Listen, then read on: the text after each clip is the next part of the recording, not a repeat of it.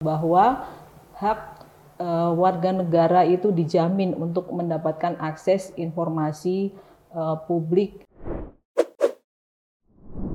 Assalamualaikum warahmatullahi wabarakatuh. Halo sahabat B P H N, Insan Pengayoman, dan Sobat Juara di seluruh Indonesia. Selamat datang di podcast kita pada program Juara, Jurnal Refinding dan Artikel Hukum Bersuara. Senang sekali karena pada hari ini saya, Oki Lestari, dari Pusat Analisis dan Evaluasi Hukum Nasional B P H N, bisa menemani Sobat Juara semua untuk mengupas salah satu jurnal yang diterbitkan pada volume satu, nomor satu, tahun dua ribu dua belas, yang menurut saya sangat menarik, yaitu yang berjudul Keterbukaan Informasi Publik dalam Pemerintahan Terbuka Menuju Tata Pemerintahan yang Baik. Sekilas dari judulnya, walaupun jurnal ini diterbitkan sekitar sepuluh tahun yang lalu, yaitu pada tahun dua ribu dua belas, tapi saya rasa ini masih sangat relevan sekali ya, di mana pada saat ini keterbukaan informasi publik menjadi topik yang selalu hangat untuk dibicarakan. Oleh karena itu, sudah hadir bersama saya langsung penulisnya, yaitu Mbak Nunuk Febriana Ningsih. Jadi Mbak, saya panggil Mbak Nunuk ya, biar lebih akrab. Selamat datang Mbak Nunuk di program Juara. E, perlu diketahui bahwa Mbak Nunuk ini adalah salah satu A S N di Badan Pembinaan Hukum Nasional. Mungkin untuk lebih jelasnya Mbak Nunuk boleh memperkenalkan diri kepada Sobat Juara semuanya. Silakan Mbak Nunuk. Baik, terima kasih Mbak Oki atas kesempatannya. Halo Insan Pengayoman dan Sobat Juara dimanapun uh, Anda berada. Uh, saya Nunuk Febriana Ningsih. Saat ini saya bekerja di Badan Pembinaan Hukum Nasional uh, di Koordinator Perencanaan Legislasi Pusat Perencanaan Hukum Nasional. Uh, terima kasih.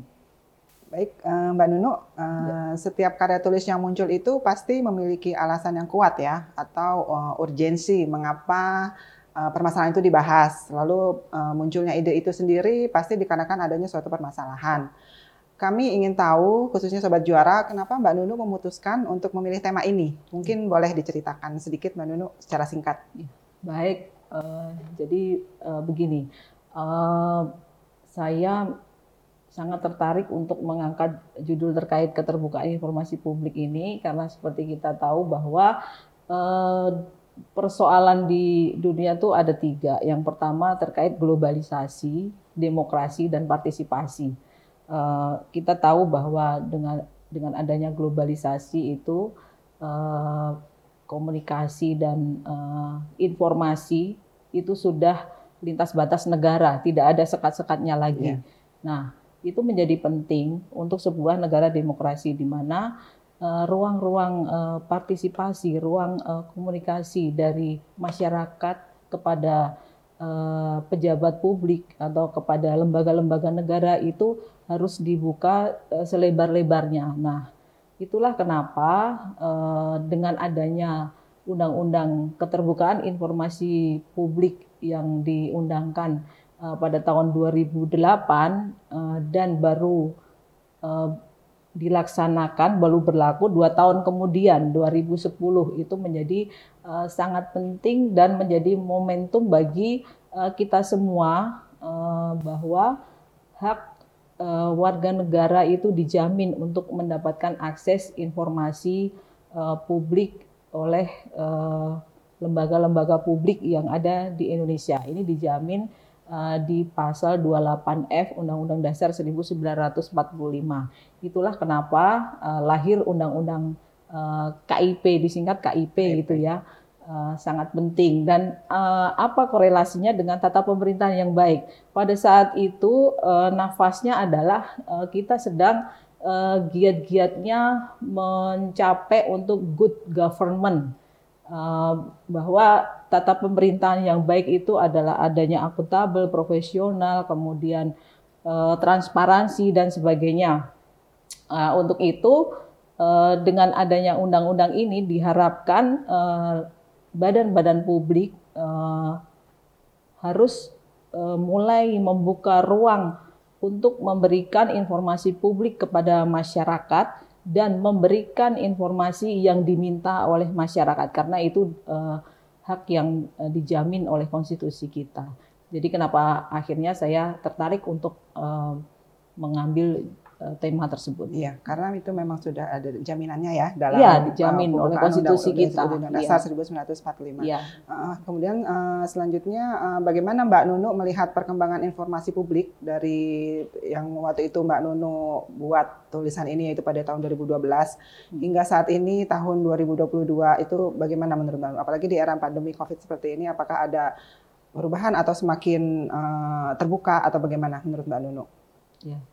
Uh, dari awal uh, tahun dua ribu sepuluh itu sudah uh, disusun uh, peraturan pelaksananya P P nomor enam puluh satu tahun dua ribu sepuluh gitu ya untuk pelaksanaan dari Undang-Undang K I P ini mengamanatkan untuk uh, badan publik uh, harus wajib menyediakan informasi tersebut. Jadi uh, semua kementerian lembaga maupun lembaga non kementerian uh, dan badan-badan publik lainnya. Dalam arti badan publik adalah uh, badan yang uh, pengelolaannya itu menggunakan sebagian atau seluruhnya didanai oleh A P B N.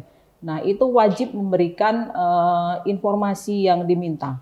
Uh, konsepnya adalah uh, informasi itu terbuka seluas-luasnya dengan pengecualian yang terbatas. Jadi memang uh, pada saat itu tahun dua ribu dua belas itu seluruh uh, badan publik ya mulai mempersiapkan diri untuk melaksanakan uh, implementasi dari Undang-Undang K I P ini. Semakin ke sini, semakin uh, ke sini, uh, sepuluh tahun ya, sepuluh tahun berlaku gitu ya, uh, sudah semakin uh, banyak sih lembaga yang memang sudah uh, menyiapkan untuk itu. Bahkan informasi-informasi seperti misalnya kayak pelayanan paspor, kemudian uh, laporan rutin keuangan ataupun uh, kegiatan-kegiatan itu semua diinformasikan uh, ke publik gitu ya.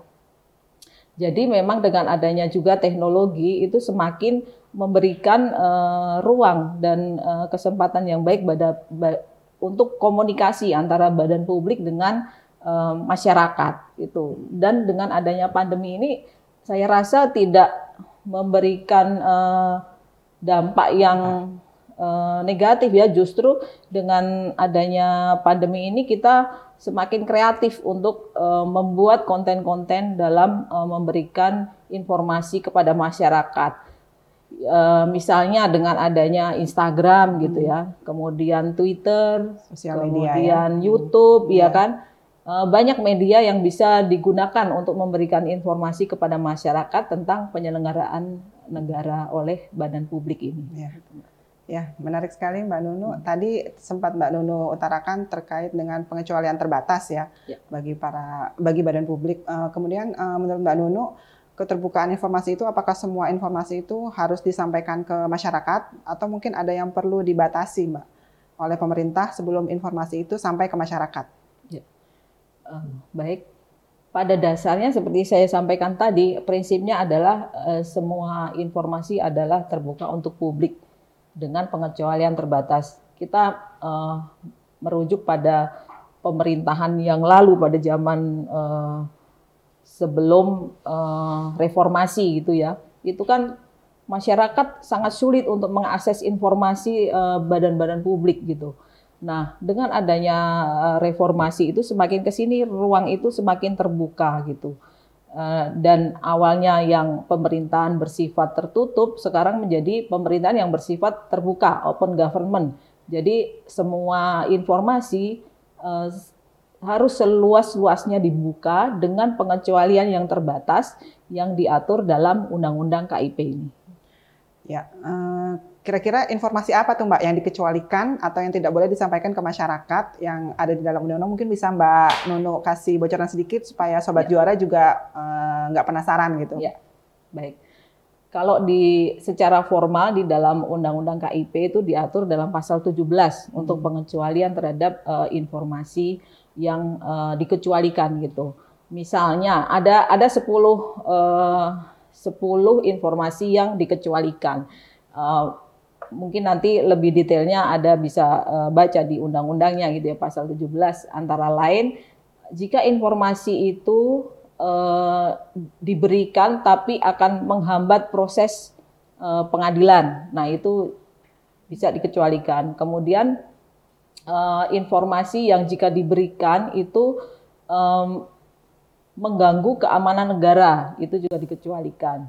Kemudian uh, informasi terkait uh, data pribadi seseorang, itu eh, bahkan sekarang sudah ada eh, rancangan undang-undang tentang perlindungan data pribadi.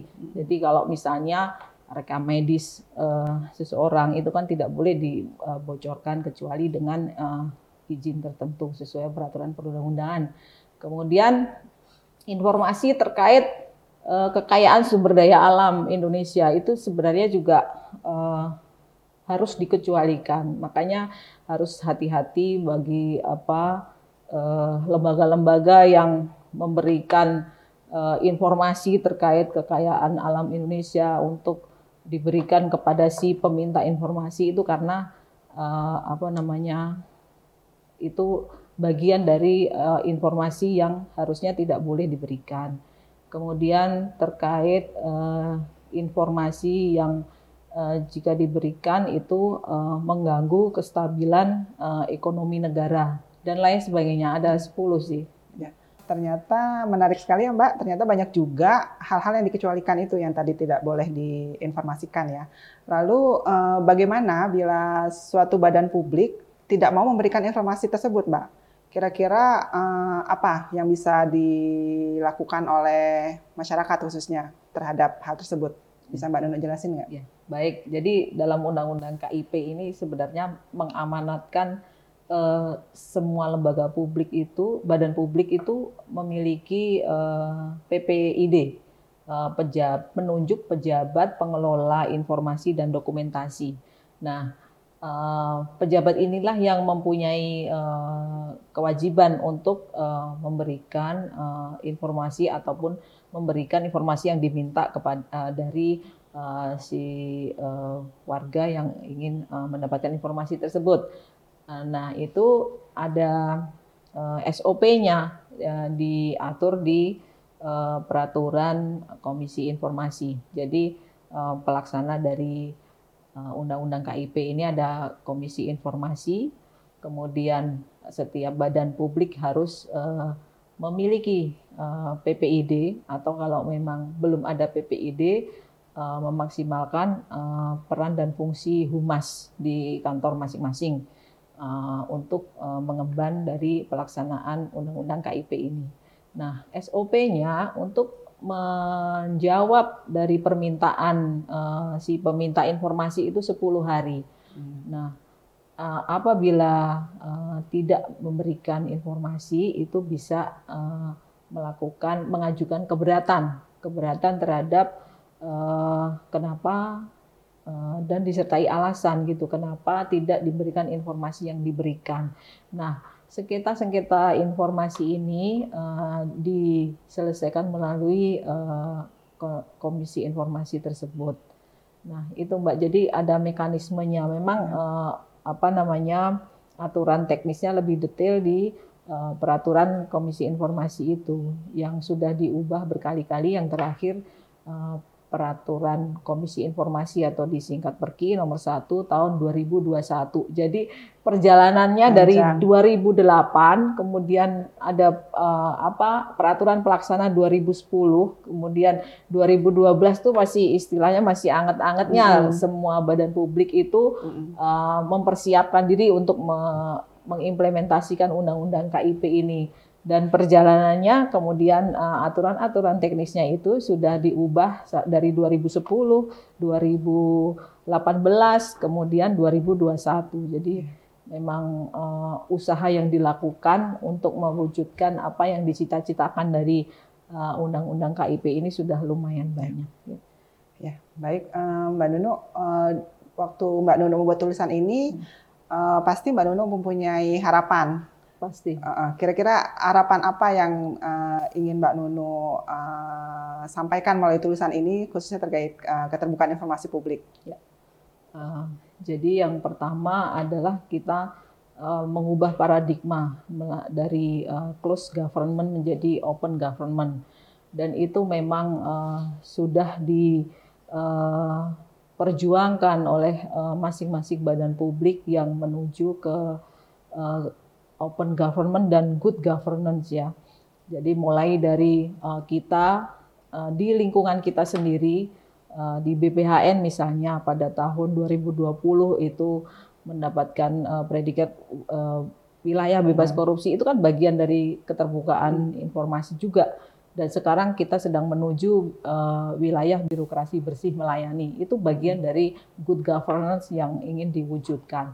Nah, dengan adanya undang-undang K I P ini, harapannya kita memang uh, semua badan publik itu uh, transparan dan akuntabel, gitu, apa uh, bertanggung jawab atas uh, penyelenggaraan negara. Kenapa? Karena uh, dana yang Uh, digunakan dalam penyelenggaraan negara adalah berasal dari rakyat, dari masyarakat melalui pajak dan lain sebagainya.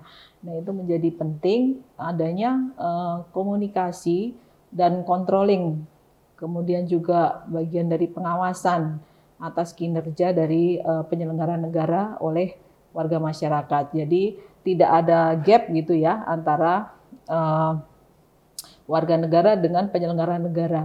Nah, pada akhirnya nanti akan uh, cita-cita dari undang-undang ini bisa terwujud gitu, seperti uh, pelayan, me, meningkatkan peningkatan pelayanan kepada uh, masyarakat, kemudian adanya kepercayaan uh, masyarakat kepada penyelenggara negara, kemudian dan juga partisipasi, partip- pelibatan partisipasi uh, publik kepada penyelenggara negara, penyelenggara negara bahkan dimulai sudah dimulai dari uh, partisipasi dari sejak uh, perancangan peraturan itu sudah sudah diberikan wadah untuk memberikan uh, partisipasi aktif dari masyarakat kepada penyelenggara penyelenggara negara, dimulai dari uh, apa pengambilan pengambilan kebijakan sampai uh, dengan penyelenggaraan negara tersebut. Wah, ternyata banyak sekali ya harapan-harapan Mbak Nunuk dari tulisan ini. Hmm. Kemudian waktu itu Mbak Nunuk berharap tulisan ini kira-kira cocok untuk siapa aja Mbak? Yang bisa dibaca oleh siapa aja selain akademisi mungkin di bidang ya. hukum atau mungkin para mahasiswa. Jurnal ini cocok untuk siapa Mbak menurut Mbak Nunuk? Ya. Saya rasa eh, jurnal ini cocok untuk dibaca semua semua kalangan ya, baik itu akademisi, praktisi, bahkan warga negara uh, di luar itu sekalipun, karena uh, akses terhadap informasi ini kan menjadi bukan lagi hak, hak asasi gitu, tapi hak yang dijamin konstitusi uh, dari di pasal dua puluh delapan F tadi. Jadi semua warga negara tanpa kecuali itu uh, berhak untuk mendapatkan kemudahan akses informasi publik dari badan publik.